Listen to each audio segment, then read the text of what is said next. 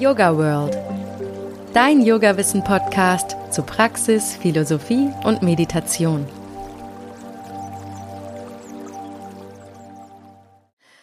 Hallo und herzlich willkommen zum Yoga World Podcast.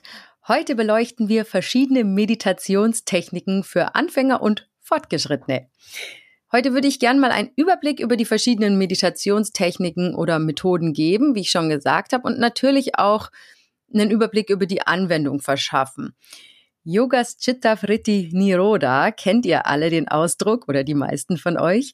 Yoga ist das zur Ruhe bringen der Gedankenwellen im Geist. Das ist der zweite Vers der Yoga Sutras von Patanjali und er impliziert schon, um was es beim Yoga im Kern geht. Meditation. Noch ein Fun Fact dazu. In den alten Schriften wurden zwar auch schon einige wenige Asanas beschrieben, aber die dienten ursprünglich dazu, besser den Meditationssitz einzunehmen und auch stundenlang halten zu können. Viele der modernen Asanas im Yoga sind nämlich erst knapp 100 Jahre alt. Ihr kennt zum Beispiel den Baum oder den Hund. Und natürlich wissen wir mittlerweile auch, dass die Asanas viel, viel mehr können. Aber der Kern des Yoga ist nicht die körperliche Praxis, sondern eine Praxis für den Geist. Diese ganzen Meditationstechniken jetzt zur Förderung von geistigem Wohlbefinden und innerer Ausgeglichenheit sind aber auch abseits von spirituellen Traditionen in den letzten Jahren immer populärer geworden. Ähm, deswegen hat Meditation zum Beispiel Einzug in die Businesswelt, die Psychotherapie oder einfach auch in die Wohnzimmer der Menschen gehalten. Eine Entwicklung, die ich persönlich wirklich sehr begrüße und wahrscheinlich tut das auch mein heutiger Gast.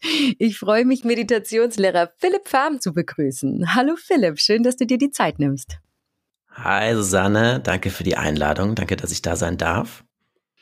Philipp ist Meditationslehrer und Psychologe mit Schwerpunkt in klinischer Psychologie und praktiziert seit über zehn Jahren Meditation.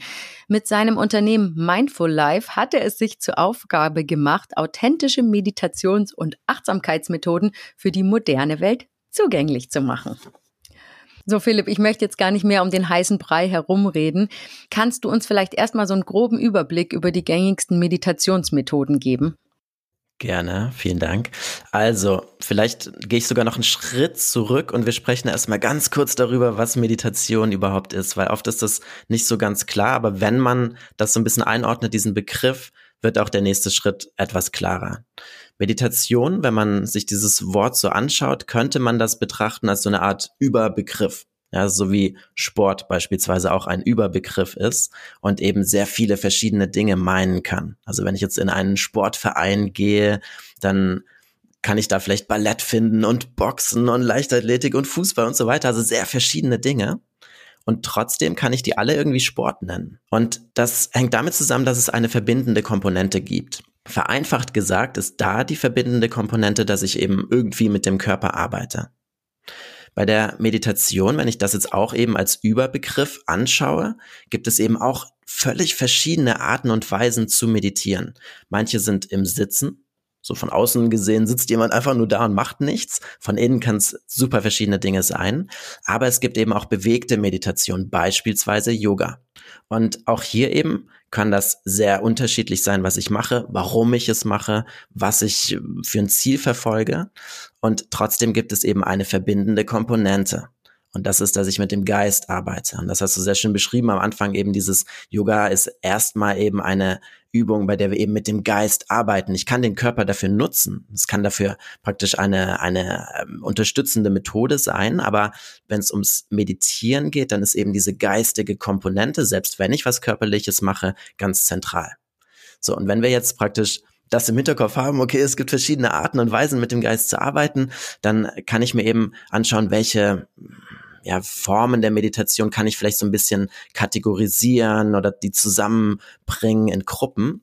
Weil es gibt unglaublich viele Meditationsmethoden und wenn wir da jetzt versuchen würden, alle irgendwie vollständig aufzulisten, dann würden wir wahrscheinlich für immer diesen Podcast machen. ähm, aber man kann das schon so ein bisschen zusammenfassen in verschiedene Arten. Es gibt praktisch diese ähm, Meditationsformen, bei denen man mit dem Körper arbeitet. Was man da so zusammenfügt, ist einerseits Yoga, aber andererseits auch sowas wie Tai Chi oder Qigong. Aber du sagst immer Yoga. Da stört mich irgendwie ein bisschen, weil ich meine, was ist die Definition von Yoga? Kann man ja auch streiten. Du sagst eigentlich Yoga als Asana-Praxis. Ganz, ja, Weil für mich ist Asana-Praxis ja, ja, genau. ein Teil von Yoga, aber Yoga eben das Zurückbringen der Gedanken. Das ist, das ist völlig richtig auch wenn man sich eben anschaut, wo Yoga herkommt, wie du vorhin beschrieben hast, so Asanas haben da vielleicht auch noch gar keine Rolle gespielt. Aber so wie Leute heutzutage meistens dieses Wort nutzen, meinen sie eben diese Asana-Praxis. Also dann, dann nenne ich es Asana-Praxis, Tai Chi, Qigong und so weiter. Also praktisch körperbasierte Dinge, bei denen wir irgendwie ähm, den Körper bei der Methode nutzen. So, das ist so die eine Sache. Und dann gibt es eben dieses, ich, ich sitze oder gehe oder liege oder was auch immer und arbeite wirklich vorwiegend im Geist und beziehe die Körperbewegungen jetzt nicht so sehr mit ein. Und da gibt es dann wiederum verschiedene ähm, Möglichkeiten, diese verschiedenen Methoden ähm, auch wieder zusammenzufügen, zu clustern. Und eine Art wäre beispielsweise die Fokus-Meditation oder Shamatha oder Schiene, je nachdem, in welcher Sprache ich mir das so anschaue. Und das sind Methoden, bei denen ich wirklich erstmal lerne, mich eben zu fokussieren, weniger abgelenkt zu sein. Und das ist im Grunde in allen Formen auch irgendwie enthalten weil ich ja irgendwie bei jeder Methode mich mit etwas beschäftige, was jetzt gerade so stattfindet. Aber es ist auch auf eine Art und Weise so der erste Schritt.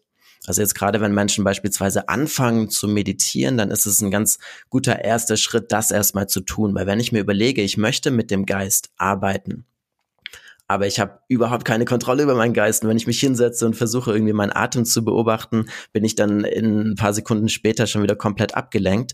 Dann ist das eben ein wichtiger erster Schritt und dafür gibt es eben verschiedene Methoden. Beispielsweise sehr bekannt eben einfach dieses Atem beobachten, Atemzüge zählen. Und hier vielleicht noch ein Hinweis, ähm, wir wissen zwar vielleicht so bestimmte Arten und Weisen zu atmen, die vielleicht gesünder sind als andere, aber für diese Fokus-Meditation, Shamatha-Meditation ist es egal, wie wir atmen. Erstmal. Der Atem ist dort einfach ein Anker, etwas, das jetzt stattfindet. Deswegen beobachten wir den Atem. Weil er eben in der Gegenwart ist. Und wenn ich mich mit etwas beschäftige, was in der Gegenwart stattfindet, dann ist mein Geist, mein Fokus, meine Aufmerksamkeit eben im Hier und Jetzt. Und das muss aber nicht der Atem sein. Das kann auch alles andere sein, was jetzt stattfindet. Das können Gedanken sein, das können Geräusche sein, das kann eine Körperempfindung sein, das kann ein Mantra sein. Und wenn ich das verstanden habe, dann kann ich da eben auch auf eine Art und Weise etwas ja, finden, was für mich die richtige Methode ist. Und das ist vielleicht auch ein ganz wichtiger Punkt, dass ich auch gerne mir verschiedene Methoden so anschauen kann, aber dann eben auch beobachten, okay, was hilft mir eigentlich, das Ziel dieser Methode zu erreichen. Und wenn es eben bei der Fokusmeditation darum geht, fokussierter zu sein, weniger abgelenkt zu sein und etwas zu haben, wo es mir leicht fällt, immer wieder zurückzukommen, dann ist das eine gute Methode für mich. Ähm, Nochmal so, dann wäre der erste Schritt jetzt einfach zu gucken, dass ich mich auf ein Meditationsobjekt oder auf einen Gegenstand, den ich mir halt jetzt ausgesucht habe, sei es Arten etc., dort meine Konzentration halten zu können halten und immer wieder zurückbringen. Das sind praktisch zwei Hälften, die beide ganz wichtig sind. Gut, dass du es dass du's ansprichst, weil oft wird das nämlich falsch verstanden. Oft sitzen Menschen da und nehmen wir jetzt als Beispiel die Atemmeditation, versuchen beim Atem zu sein, den Atem zu spüren und sehen das als die Meditation und dann stellen sie irgendwann fest, oh, warte mal, ich war gerade in Gedanken und bringen den, die Aufmerksamkeit zurück zum Atmen und haben die Idee, dass sie dann erst wieder weiter meditieren, dass sie praktisch nur Meditation praktizieren, während sie beim Atem sind. Wenn sie abgelenkt sind, meditieren sie gerade nicht und machen dann wieder weiter, wenn sie zurück sind. Und das ist nicht der Fall. Es ist beides Meditation. Wir brauchen beides. Und du hattest ja, du hattest ja beispielsweise auch Ulrich Ott äh, als, als Gesprächspartner im Podcast. Und wenn man sich das im, im Gehirn anschaut, sind das auch zwei verschiedene Prozesse. Präsent sein und merken, dass ich woanders war, um wieder zurückzukommen. Das heißt, ich trainiere da auch zwei unterschiedliche Eigenschaften. Und das ist vielleicht auch für die, die unterrichten, ein ganz wichtiger Punkt. Weil wenn ich beispielsweise Menschen in der Meditation begleite, egal ob das jetzt eine Einzelperson ist oder Gruppen sind und das immer wieder mache mit den gleichen Personen und sie irgendwie weiterbringen möchte in der Meditation, dann ist es am Anfang vielleicht hilfreich, sie immer wieder daran zu erinnern, daran, dass man eigentlich gerade mit der Aufmerksamkeit beim Atem sein möchte.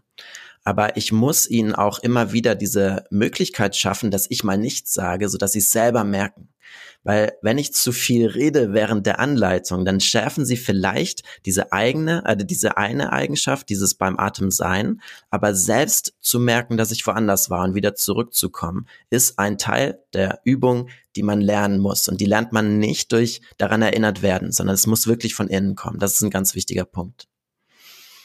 So, und wenn wir jetzt sagen, wir wir stellen uns jetzt jemanden vor, der hat angefangen mit äh, Meditieren und hat jetzt das eine Zeit lang gemacht und kann weniger abgelenkt sein und ist eben präsenter und, und äh, kann sich länger auf einen Punkt konzentrieren, dann kann man im nächsten Schritt eben auf irgendeine Art und Weise mit dem Geist arbeiten.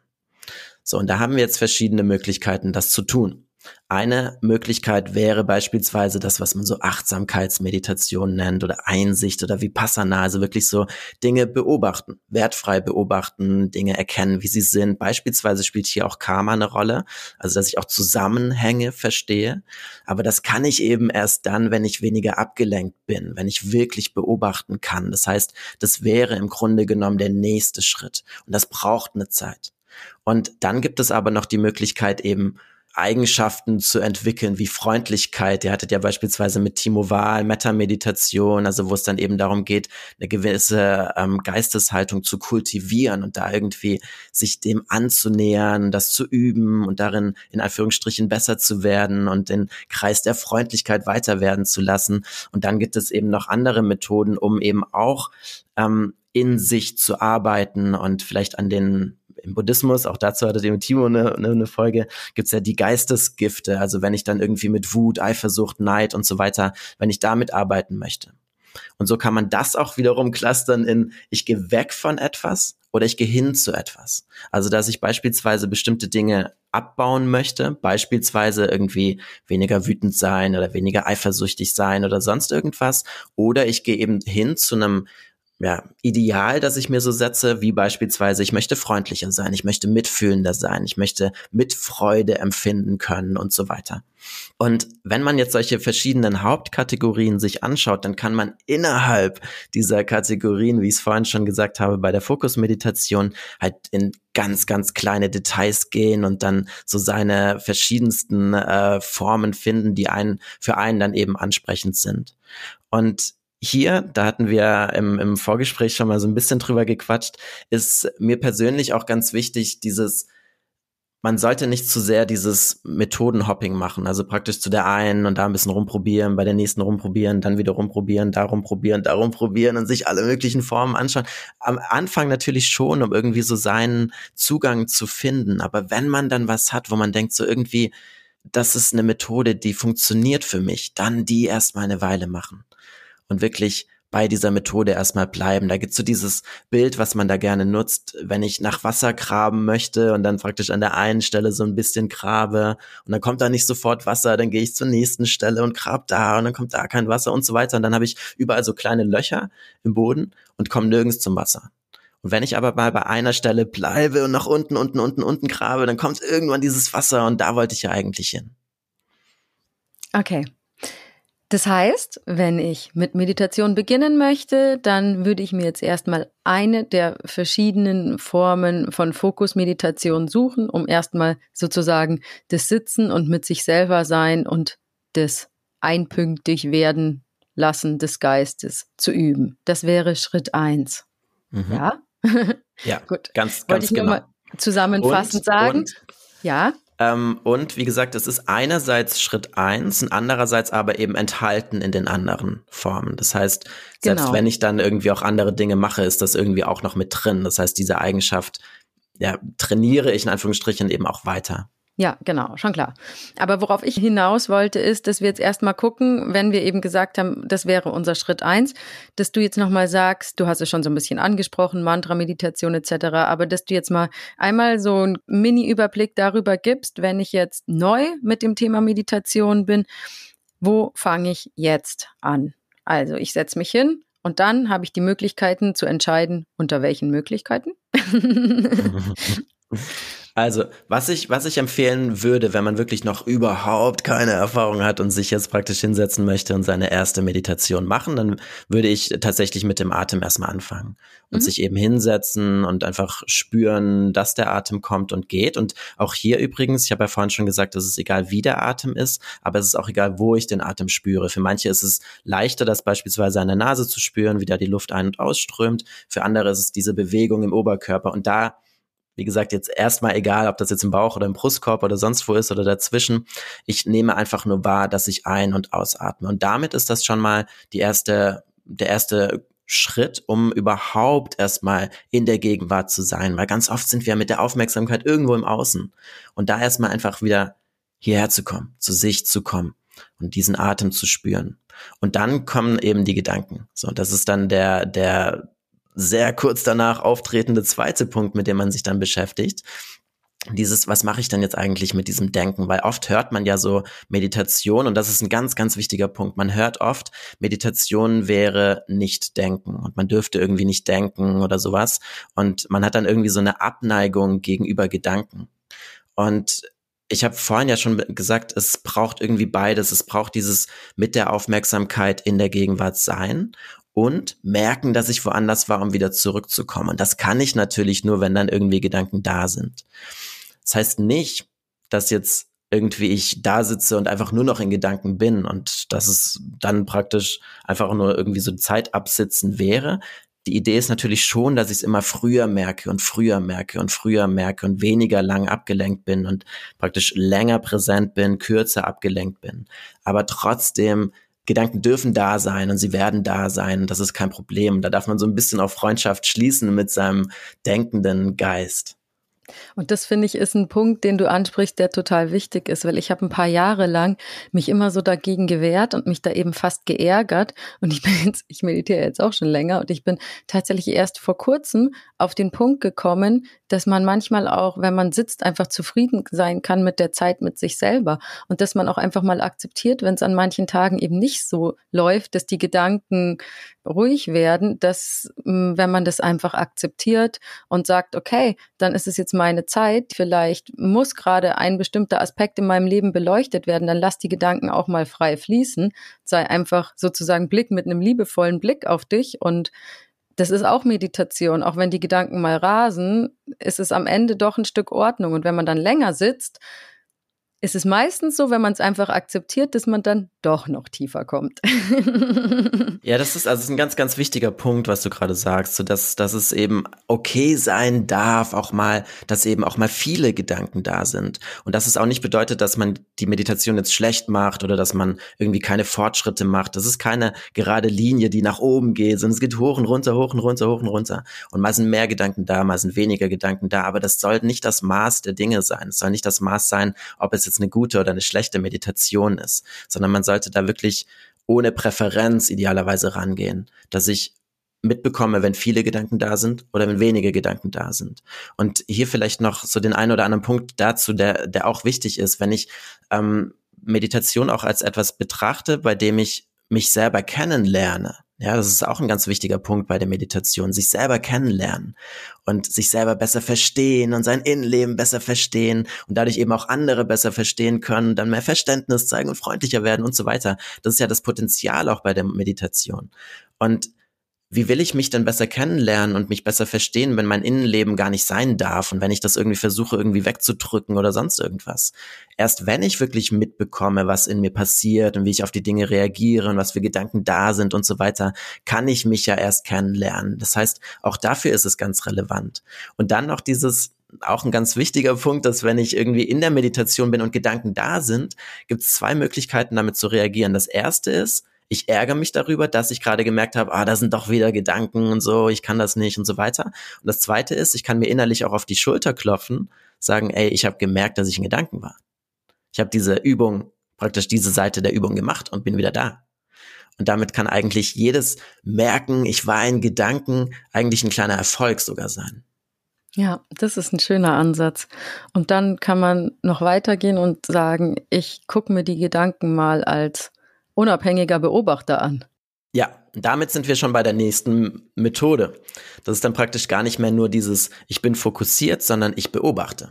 Ja, und da kann ich beispielsweise, ich kann ja beim Bodyscan, kann ich meinen Körper beobachten, aber in meinem Geist kann ich eben auch meine Gedanken beobachten. Ich kann mir anschauen, was sind denn da für Themen vielleicht öfters da? Was erzähle ich mir für Geschichten? Und ich kann das dann beispielsweise wahrnehmen. Ich kann es dann auch, also eine Methode ist dieses Labeln, dass ich dann entweder nur sage Gedanken und komme wieder zurück oder Selbstbewertung, Planung und dann gebe ich dem irgendwelche Wörter und komme dann wieder zurück. Und dann merke ich eben auch zunehmend, okay, bestimmte Themen sind irgendwie mehr und mehr da. Und vielleicht ist das sogar auch was, wo ich vielleicht sogar mehr hinschauen sollte.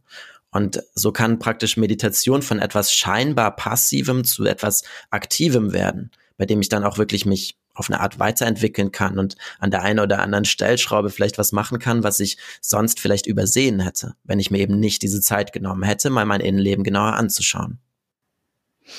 Wir reden jetzt die ganze Zeit über die Möglichkeiten und was man tun kann. Aber was mich gleich noch zu der Frage führt, das Wichtigste ist ja, dass man es tut. Und deswegen interessiert mich mal, wie wichtig du eine tägliche Meditationspraxis findest.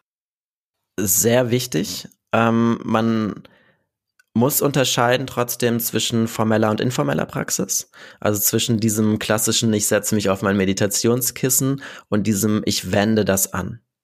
Am Ende des Tages, also wenn ich sage, wo möchte ich eigentlich hin mit meiner Meditationspraxis, sollte es eigentlich keinen Unterschied geben zwischen dem formellen und dem informellen, also zwischen meiner äh, Meditationssession und dem Rest des Lebens. Weil ich möchte natürlich diese Fähigkeiten wie irgendwie präsenter sein, achtsamer sein, freundlicher sein und so weiter nicht nur während der Meditation haben, sondern eben auch während des Tages in meinem, in Anführungsstrichen, echten Leben. Und dahin zu kommen, dafür braucht es aber eben Übung. Und daher ist diese formelle Praxis ganz, ganz wichtig. Weil am Ende des Tages kann ich mir das vorstellen und vornehmen, dass ich das im Alltag mache. Aber da sind wir so involviert in die ganzen Dinge, die so passieren in unserem Leben, dass wir es dann meistens eher so rückblickend erstmal einordnen können und gar nicht so sehr im Moment dann präsent sind und, und die Dinge wertfrei beobachten und so weiter. Und dafür ist es eben hilfreich, das erstmal wirklich in einer formellen Praxis zu machen. Und wie bei allen anderen Dingen ist es natürlich, je öfter ich das mache, je mehr ich das mache, desto mehr ist dieser Effekt. Wenn ich jetzt anfange zu meditieren, das ist aber trotzdem so als Daumenregel, besser, das oft und kurz zu machen als ab und zu und lang. Also selbst wenn das jetzt in der Summe die gleiche Zeit wäre, habe ich mehr davon, viele kurze Meditationchen zu machen, statt eben irgendwie sich durchzuquälen über irgendwie so zwei Stunden Sessions, bei denen ich dann vielleicht eh nur die ersten drei Minuten dann wirklich präsent bin und am Rest, äh, beim Rest ärgere ich mich nur und habe eigentlich gar keinen Bock mehr. Daher, ja, ganz, ganz wichtig, formelle Praxis, möglichst oft tatsächlich. Aber es kann eben auch so ein, können auch so Mikromomente während des Tages sein. Genau. Ich, Dazu möchte ja? ich ganz kurz was sagen, weil es hört ich immer von jedem Menschen, von allen meinen Lehrern, setz dich mindestens zehn Minuten am Tag oder fünf Minuten auf jeden Fall auf das Kissen und mach eine Meditation. Aber das ist es mit diesem liebevollen auf sich selber blicken, was ich an dieser Stelle echt wichtig finde zu betonen, weil ich bin sehr viel gestresst. Ich bin eine Mama von zwei kleinen Kindern und oft finde ich einfach nicht die Zeit, mich hinzusetzen. Und es geht einfach nicht. Und diese Mikromomente, die du angesprochen hast, finde ich eben ganz wichtig. Aber für mich persönlich ist es so, ich habe für mich jetzt eine Praxis entwickelt, dass ich einmal in der Woche wirklich wegfahre für zwei Stunden ins buddhistische Zentrum. Und da sitze ich dann mit mir. Und seit ich das mache, komme ich total viel tiefer rein und mir liegt es einfach, ich brauche erst mal 20 Minuten, bis überhaupt meine Gedanken dann zur Ruhe gekommen sind und dann fängt für mich dann die Meditation an.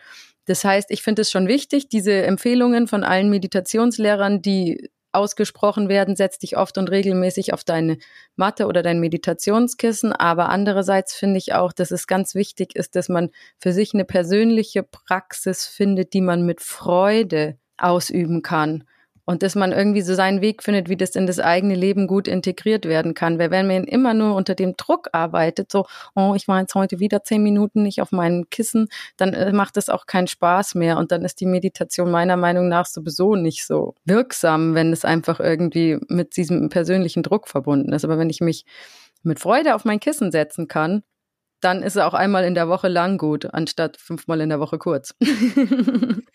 Das ist, das ist völlig richtig. Und man muss da ja auch realistisch sein. Also gerade wenn man jetzt sagt, man hat auch private Verpflichtungen und gerade als Mutter so, man hat, man hat Kinder und möchte ja irgendwie besonders präsent bei den Kindern sein. Und wenn man dann noch so subtil hat, so, ah, eigentlich müsste ich mich jetzt hinsetzen und, und meditieren und so. Und dann, dann spüren die Kinder das ja auch.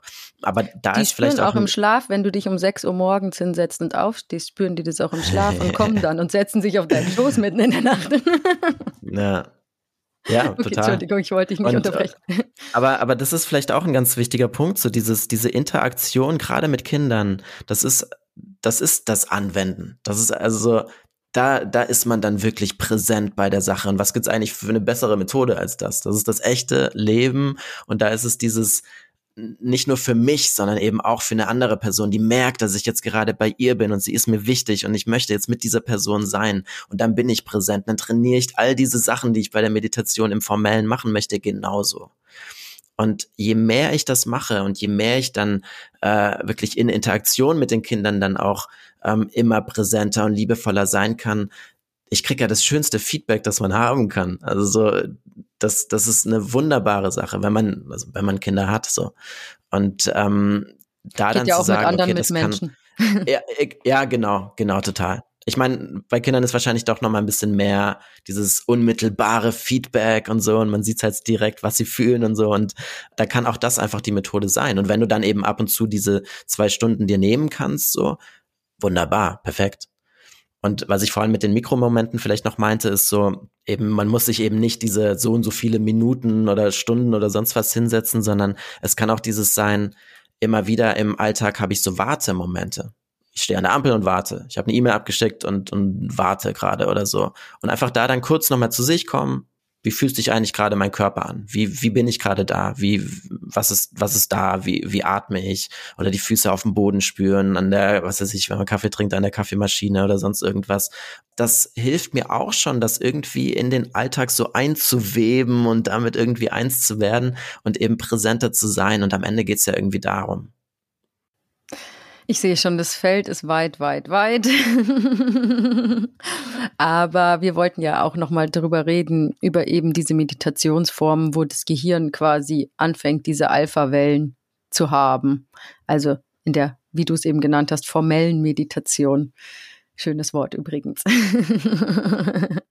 Hm, mal angenommen, ich bin jetzt soweit, ich habe meditiert öfters jetzt, sagen wir mal, ich meditiere jetzt drei Monate lang und merke, aha, ich komme voll gut in den Zustand, wo mein Geist einpunktig wird, wo ich eben in diesem ruhigen Zustand bei mir bin. Wie kann ich dann weitergehen? Kannst du da jetzt mal so deine Favorite-Techniken vorstellen? Gerne. Also, erstens, auch da könnte man bleiben. Weil es wird sich immer mehr auftun. Auch beim beispielsweise wieder Atem beobachten geht es nicht nur darum, beim Atem zu sein und damit sowas zu haben, wo ich dann in der Gegenwart bin, sondern je mehr ich den Atem anschaue, desto mehr kann ich da auch noch mal entdecken. Beispielsweise der Atem kommt und geht. Alles kommt und geht. Ich kann praktisch irgendwie darüber auch was über die Welt lernen und, und auch Zusammenhänge irgendwie verstehen oder auch beispielsweise da über mein Innenleben erfahren und beobachten. Das heißt, Atemmeditation kann einerseits eine Fokusmeditation sein, aber mit einer anderen Herangehensweise kann, obwohl ich da sitze und meinen Atem beobachte, das auch eine Achtsamkeitsmeditation sein. Das wird auch oft miteinander, miteinander verwoben und nicht ganz so äh, verstanden, was da jetzt eigentlich der Unterschied ist. Aber wenn wir jetzt sagen, okay, wir wollen irgendwie was anderes machen, als es den Atem zu beobachten, dann ist eben eine Möglichkeit, so dieses, im Klassischen würde man davon sprechen, irgendwie Weisheit entwickeln oder Einsicht entwickeln. Das wäre, was man beispielsweise mit Vipassana ja meint. Das, was wir im Westen irgendwie draus gemacht haben, ist Achtsamkeit, aber eigentlich, wo das Ganze herkommt, geht es um Weisheit zu entwickeln.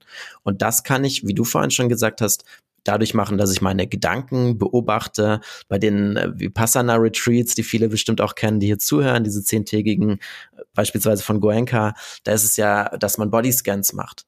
Und da geht es nicht einfach nur um Körperwahrnehmung. Das ist auch ein Aspekt, der da mit reinkommt. Und auch da ist es eben präsent sein, Empfindungen passieren jetzt.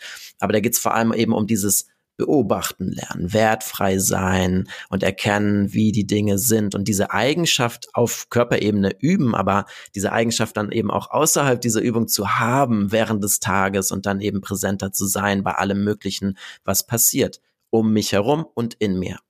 So, wenn wir das praktisch uns anschauen, gibt es auch da wieder, können wir auch wieder ins, ins kleinste Detail reingehen, Möglichkeiten eben diese Eigenschaft zu entwickeln, nennen wir es mal achtsamer zu sein kommt eigentlich eben, wie gesagt, daraus äh, daher, dass, dass man Einsicht, Verständnis, Weisheit entwickelt. Und dann gibt's eben noch weitere Methoden, beispielsweise das, was man bei Meta macht, wo es dann eben nicht mehr nur einfach um dieses fast schon kalte Beobachten, neutrale ähm, geht, sondern um Freundlichkeit. Und das ist vielleicht sogar das Wichtigste von all diesen Dingen dass ich freundlich mir selbst gegenüber bin, dass ich freundlich anderen gegenüber bin, dass ich freundlich der Natur, dem Planeten gegenüber bin und dass ich zumindest von der Idee her irgendwann an den Punkt komme, dass da in meinem Kreis der Freundlichkeit alle Platz haben, irgendwann. Ja, also auch die bei denen es eigentlich erstmal schwierig ist. Menschen, die ich vielleicht gar nicht so mag, die mich vielleicht irgendwie auch nerven und dass das aber auch möglich ist. Allein das zu wissen, dass das möglich ist, kann schon ganz, ganz viel machen und kann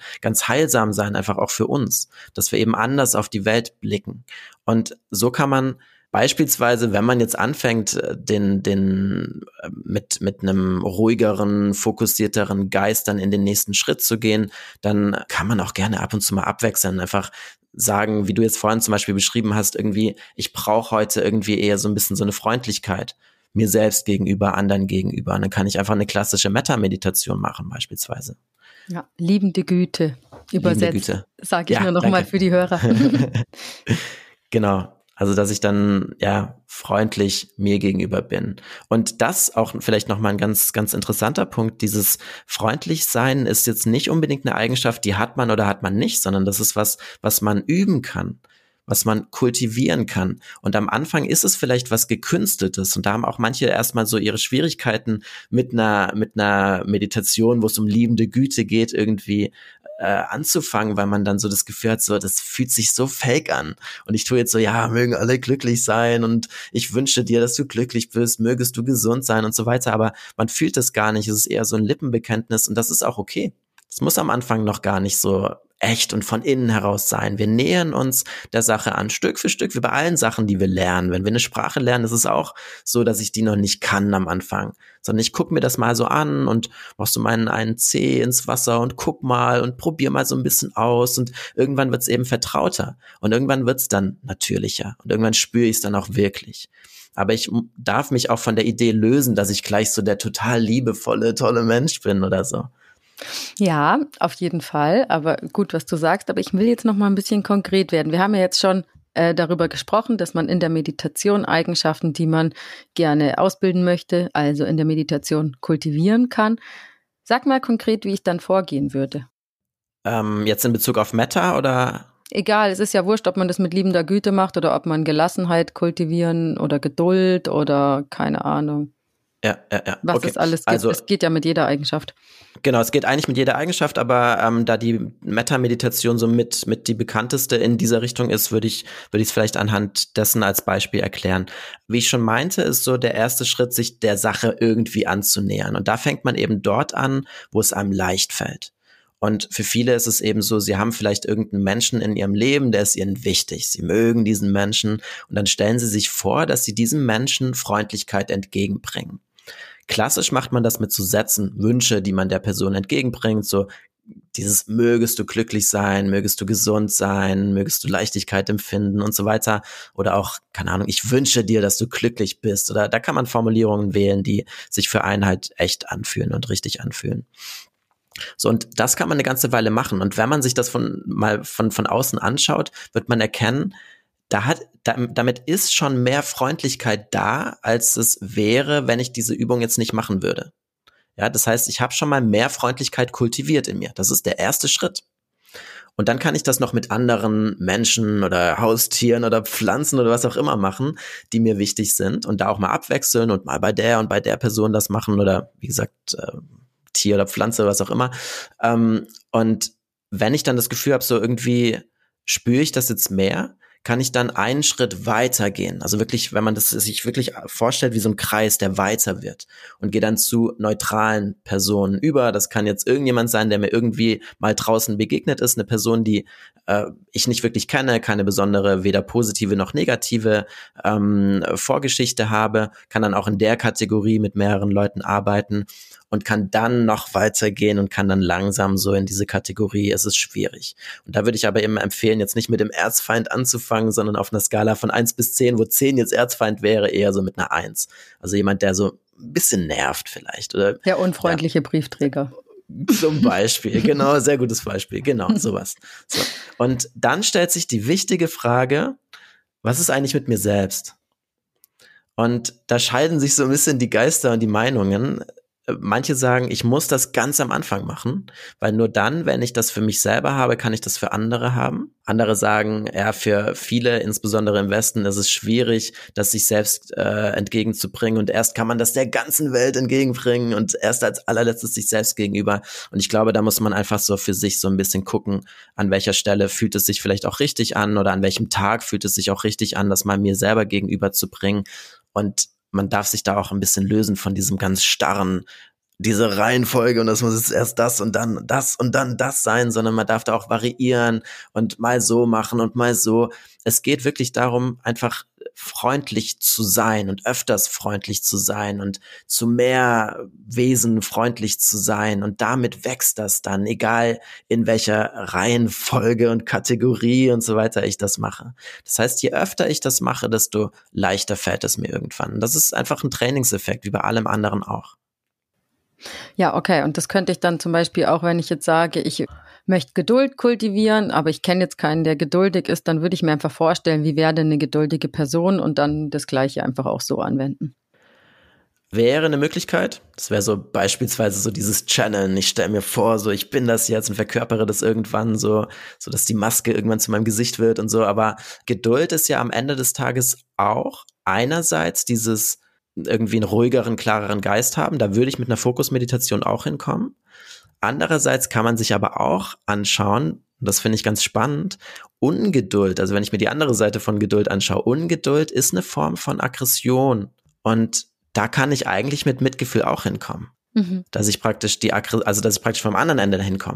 Und äh, da würde dann beispielsweise eine Metameditation mich auch hinführen. Und das ist ganz spannend. Metameditation, da ist nicht nur praktisch dieses, ich bringe Freundlichkeit in die Welt und bin immer am Lächeln und so weiter. Das hat einen ganz starken Effekt auf mich selbst auch. Ich fühle mich ganz anders. Mir geht's ganz, ganz anders. Mir geht's viel besser, wenn ich diese Freundlichkeit kultiviere und vielleicht auch sowas fast schon altruistisches, also praktisch äh, Gegenteil von Egoismus, also dass ich an andere denke. Und da hat sich beispielsweise, ah, nur, nur ein kurzer Hinweis, ich weiß, ihr hattet schon was zu, zu Forschung, aber da hat sich gezeigt, von diesen verschiedenen Methoden, die untersucht wurden, es wurden viele Methoden untersucht ähm, in der Forschung, hat Metameditation die größten stressreduzierenden Effekte. Nicht nur subjektiv, sondern objektiv messbar mit Cortisolwerten. Also es ist echt mm. sehr, sehr spannend. Ja, super spannend. Und du darfst natürlich immer wissenschaftliche Dinge erwähnen. Bin ich ja auch ein großer Fan davon. ja, aber krass hätte ich jetzt nicht gedacht, dass es schon wissenschaftlich belegt wurde. Wie hat man das festgestellt? Dass Metameditation also, am wirksamsten oder was heißt am wirksamsten ist, am Cortisol reduzierendsten ist. Ja, man hat halt, man hat, also das ist so vielleicht, ich glaube, es ist die größte Meditationsstudie, die bisher gemacht wurde, das Resource-Projekt ähm, vom Max-Planck-Institut in Leipzig. Und dort haben die eben so wirklich auseinandergefriemelt, weil man hat eben gesagt, oft wird sozusagen so ein Brei untersucht und man guckt gar nicht so richtig in die einzelnen Nuancen und Details. Beispielsweise MBSR, was ja eine, eine wunderbare Methode ist, dieses Mindful Mindfulness-Based äh, Stress Reduction, dieser Acht-Wochen-Kurs, da machst du sehr, sehr viele Dinge. Und das wird teilweise jetzt auch einzeln angeschaut, aber am Anfang wurde das fast schon wie so eine Blackbox gesehen, dass man halt, man wirft praktisch diesen Acht-Wochen-Kurs auf jemanden und testet vorher und nachher und dann ist nachher sind ganz viele tolle Effekte. Aber da drin passieren so viele wunderbare Sachen und dann ist es natürlich auch sinnvoll zu schauen, welche Sache hat eigentlich welchen Effekt. Und auf die Weise hat man das bei diesem Resource-Projekt sich eben angeschaut, hat geschaut, ähm, beispielsweise eben ähm, den, den Geist fokussieren, Achtsamkeitsmeditation. Es gab auch so ein bisschen was Interaktion zwischen Menschen, dann die Sodiaden gebildet und da mussten immer zwei Leute miteinander interagieren und so weiter. Aber um den, um den Punkt zu machen, auch Metameditation. Und man hat dann eben diese verschiedenen Methoden einzeln angeschaut bei verschiedensten Leuten und hat eben unterschiedliche Dinge erhoben, unter anderem eben subjektive, äh, subjektives Stressempfinden und eben objektiv gemessen mit eben Cortisolwerten. Und da hat man eben gesehen, bei der Metameditation waren diese Effekte eben die, ähm, was das angeht, die stärksten. Mm, ich habe den Titel der Folge ja Meditationsmethoden genannt und ich finde, wir haben uns auch schon gut den verschiedenen Meditationsmethoden äh, angenähert, aber ich habe jetzt so ein bisschen schlechtes Gewissen den HörerInnen gegenüber, die jetzt eingeschaltet haben und dachten, sie kriegen den Überblick. Dabei kriegen sie nur viele gute, hilfreiche Tipps und einen kleinen Überblick. Aber sollen wir noch mal so ein bisschen zusammentragen, welche Meditationsmethoden uns so einfallen? Also, keine Ahnung. Es gibt ja Metta-Meditation oder es gibt Gehmeditation oder es gibt, ähm, toll, jetzt fällt mir natürlich nichts ein, äh, Chakra-Meditation. Also ja, ich, also ich, ich, kann, ich kann gerne mit dir so die, die, die Liste so ein bisschen erweitern. Ja. Und ähm, würde dann eben aber auch empfehlen, dass wir die auch so ein bisschen noch, noch vielleicht in, in Gruppen packen, weil beispielsweise gibt es bewegte Sachen, ich nenne es jetzt nicht Yoga, sondern Asanas. Asanas, Tai Chi, Qigong und so weiter. Also da, da passiert wirklich von außen oder Gehmeditation beispielsweise, von außen gesehen ist Bewegung da. Also das könnte ich praktisch schon mal als eine Art der Kategorie sehen, auch wenn man darunter nochmal differenzieren kann. Und dann gibt's so dieses, ich sag mal, im klassischen sitzt man und macht dann im Geist verschiedene Sachen. Und dann beispielsweise, was du gesagt hast, Chakra-Meditation oder Mantra-Meditation oder Metta-Meditation oder Shamatha oder Fokus oder Vipassana und Achtsamkeitsmeditation oder irgendwelche Visualisierungen und so weiter. Also das können wir jetzt super weit führen noch. Es gibt zahlreiche Dinge, die man machen kann. Transzendentale Meditation, wobei das auch eine Form von, von äh, Mantra-Meditation ist. Und dann kann ich eben gucken, okay, wo möchte ich denn eigentlich hin mit der jeweiligen Methode? Weil ich, ich kann diese Liste, kann ich, kann ich äh, super lange natürlich jetzt führen, aber wo will ich da eigentlich hin?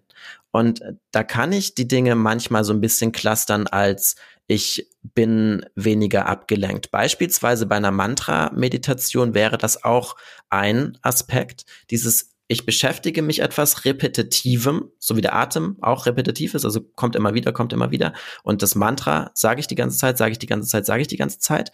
Da kommt aber noch ein Aspekt dazu. Wenn ich jetzt Mantras anschaue, dann gibt es welche, bei denen geht es dann beispielsweise um Mitgefühl oder um Reinheit oder sonst irgendwas. Und indem ich mich damit praktisch auseinandersetze und meinen Geist darin bade, könnte man sagen, dann nimmt der Geist idealerweise früher oder später dann diese Eigenschaft zunehmend an. So, das ist so ein bisschen auch da die Idee, dass ich dann eben überlege, es, ich versuche auf diese Art und Weise einen Zustand zu kultivieren, zu erreichen. Du hast vorhin beispielsweise von diesem geduldiger werden gesprochen oder bei Metta-Meditation. Ich kann auch mit Mantra-Meditation mich an, an Mitgefühl, liebende Güte, Freundlichkeit ranwagen. Das ist eine wunderbare Methode. Oder jetzt, wenn ich jetzt ähm, Chakra-Meditation mir überlege, welche, welche verschiedenen Chakren gibt es, wofür stehen die? Und wenn ich dann mich mit einem oder mehreren Chakren auseinandersetze und, und ich sag mal, Zeit mit dem entsprechenden Chakra verbringe,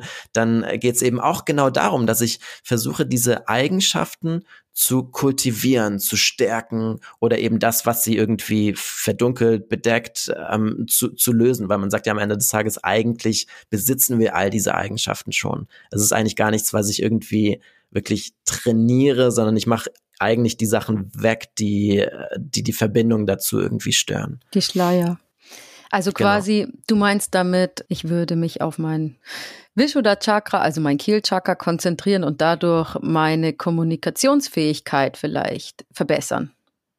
Beispielsweise, genau. Und wenn ich das jetzt praktisch verbinde, die, die, die formelle und informelle ähm, Meditation, äh, ja doch Meditation, dann setze ich mich jetzt zunehmend damit auseinander und habe irgendwie das Gefühl, ich möchte gerne an meiner Kommunikation arbeiten. Dann kann ich das in der formellen Praxis damit machen. Ja, also ich stelle mir das mit dem, mit dem, mit dem Chakra vor, sag vielleicht auch noch bestimmte Silben und so weiter. Also verbinde das vielleicht dann auch noch mit einer Art äh, Mantra-Meditation und habe dann aber eben im Alltag Kommunikationssituationen. Da spreche ich entweder mit mir oder mit anderen und kann dann eben, weil ich diesen Fokus darauf irgendwie ein bisschen, ein bisschen gestärkt habe, achte mehr auf meine Kommunikation, dann eben gucken, wird meine Kommunikation klarer, wird sie freundlicher und kann damit eben beides miteinander verbinden. Und das ist doch also irgendwie, wo ich hin möchte, dass ich formell und informell miteinander verbinde. Ja. Und dann könnte ich ja eigentlich noch unterscheiden zwischen geführten und stillen Meditationen. Ja, und äh, in geführten gibt es natürlich auch wiederum stille Phasen. Stille Phasen, genau. Und ähm, das ist das, was ich vorhin meinte, wenn man, also jetzt für die, die unterrichten, ähm, das ist ein, das ist irgendwie auch nochmal so eine Art äh, Stufenweg, den man sich vorstellen kann, dass man praktisch vom Geführten zum immer mehr zum ähm, ja, Freiheit lassen, dass die Menschen das dann auch für sich selber machen und ihren eigenen Zugang dazu haben und entwickeln und ihre eigenen ja, ihr eigenes Innenleben immer mehr selber verstehen können. Und so kommt man praktisch vom Geführten geführt zum Stillen, wenn man es so nennen möchte. Ja, verstehe ich total. Ich kann es mittlerweile nicht mehr gut ertragen, geführte Meditationen. Also außer jetzt ja. vielleicht ein Yoga Nidra oder sowas schon mal. Aber insgesamt, wenn ich mich hinsetze, dann will ich das alle die Klappe halten. ja, ja, verständlich. Nochmal vielleicht zum Abschluss. Welche Ratschläge hast du für Menschen, die jetzt Schwierigkeiten haben, da so reinzukommen in die Praxis, also regelmäßig zu meditieren und auch diese Meditation in den Alltag zu integrieren? Gibt es da so ein paar Tipps, die du geben würdest? Ja, also ähm, vielleicht erstmal zu dem Punkt, äh, Schwierigkeiten zu haben, regelmäßig zu meditieren. Oft ist es ja so, ich nehme mir vor zu meditieren und mache das heute und morgen mache ich es wieder und übermorgen habe ich es vergessen. Und dann mache ich es am Tag drauf vielleicht nochmal und dann vergesse ich es wieder und dann vergesse ich es nochmal einen Tag wieder. Dann vergesse ich es nochmal und dann, oh, warte, oh Mann, ich wollte es doch schon machen und so. Und dann merke ich es eine Woche später wieder und fange wieder an und so weiter. Und das kann man wunderbar vergleichen mit einer einzelnen Meditationssession. Wir haben vorhin davon gesprochen, ich nehme mir vor, beispielsweise beim Atem zu sein und dann merke ich, oh, warte mal, ich war woanders und komme wieder zurück. Und das führt irgendwann dazu, dass ich länger beim Atem bin und kürzer abgelenkt bin, also früher erkenne, dass ich woanders war. Und das funktioniert im Kleinen wie im Großen. Wenn ich jetzt also mir vornehme, jetzt eine Meditationsroutine zu haben und ich mache jetzt jeden Tag meine Meditation, dann ist das wie ich bin beim Atem. Und dann vergesse ich es wieder ein Tag, zwei Tage, eine Woche, ein Monat, ein Jahr, keine Ahnung. Und dann fällt mir ein, oh, warte mal, ich wollte doch eine Routine haben, komm wieder zur Routine, behalte die Routine ein paar Tage, vergesse es wieder und so weiter. Und da darf man auch, Thema Freundlichkeit, freundlich mit sich sein. Man darf verstehen, es ist normal, es ist okay, man braucht nicht sofort irgendwie so eine, keine Ahnung, harte Disziplin oder so. Das, das hilft uns bei der Meditation nicht unbedingt. Das heißt, ich darf im Kleinen wie im Großen erlauben, dass ich davon mal wieder wegkommen und mal wieder hinkommen. Und manchmal klappt's mehr, manchmal klappt's weniger, aber das ist okay. Und das führt dann aber irgendwann dann trotzdem dazu, dass ich dann mich vertrauter mache mit der Methode, dass es mir irgendwann leichter fällt, irgendwie doch das in den Alltag zu integrieren, weil ich muss ja auch irgendwie meinen Alltag so schaffen, dass dort Meditation Platz hat. Dass es also praktisch nicht so was ist wie, oh, ich muss noch den Müll rausbringen oder ich muss noch spülen, ich muss noch meditieren, sondern ich putze mir die Zähne, ich meditiere, so das ist einfach Teil meines Alltags. Aber das braucht einfach eine gewisse Zeit, um da reinzukommen. Und da empfehle ich wirklich einfach mit, mit kleinen, kurzen Meditationen anzufangen. Und wenn es eine Minute am Tag ist, und dann mache ich das vielleicht eine Woche mal und, und mache dann, so gut es eben geht, jeden Tag eine Minute und dann steigere ich mich langsam, mache dann zwei Minuten, drei Minuten und so weiter.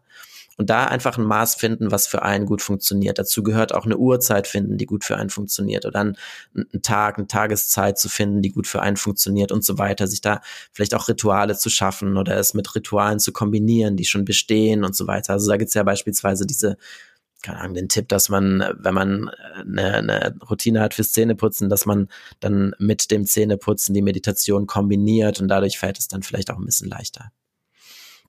Ja. Auf jeden Fall Freundlichkeit sich selbst gegenüber und einfach. Ja. Das ist immer wichtig. Ja, voll. Oh Gott, ich habe noch tausende Fragen. Ähm, ich habe einfach so mit dir geredet und mein Programm nicht durchgebracht. Okay, in einem Satz, was fasziniert dich an Meditation am meisten? Dass sie sehr kraftvoll ist und man den Geist äh, wirklich am Geist arbeiten kann. Okay, dann sage ich an dieser Stelle vielen Dank für das nette und informative Gespräch, lieber Philipp. Danke für die Einladung. Vielen Dank. Wenn man gut fand, was du erzählt hast, welche Möglichkeiten gibt es, mit dir zu arbeiten? Also ähm, über unsere Webseite findet man eigentlich alles. Das vielleicht für die Leute hier am interessantesten. Wir haben eine Ausbildung zur Meditationslehrerin, zum Meditationslehrer, die wir anbieten, für die, die in Unternehmen sitzen. Wir geben Workshops, Vorträge und wir haben eine Meditations-App, die Mind Club App, bei der man tägliche Live-Meditationen hat, morgens, mittags, abends und da mit unseren verschiedenen Lehrerinnen und Lehrern meditieren kann. Super. Also gern mal ausprobieren und die Website wäre wahrscheinlich mindfullife.de. Ganz genau mit einem L.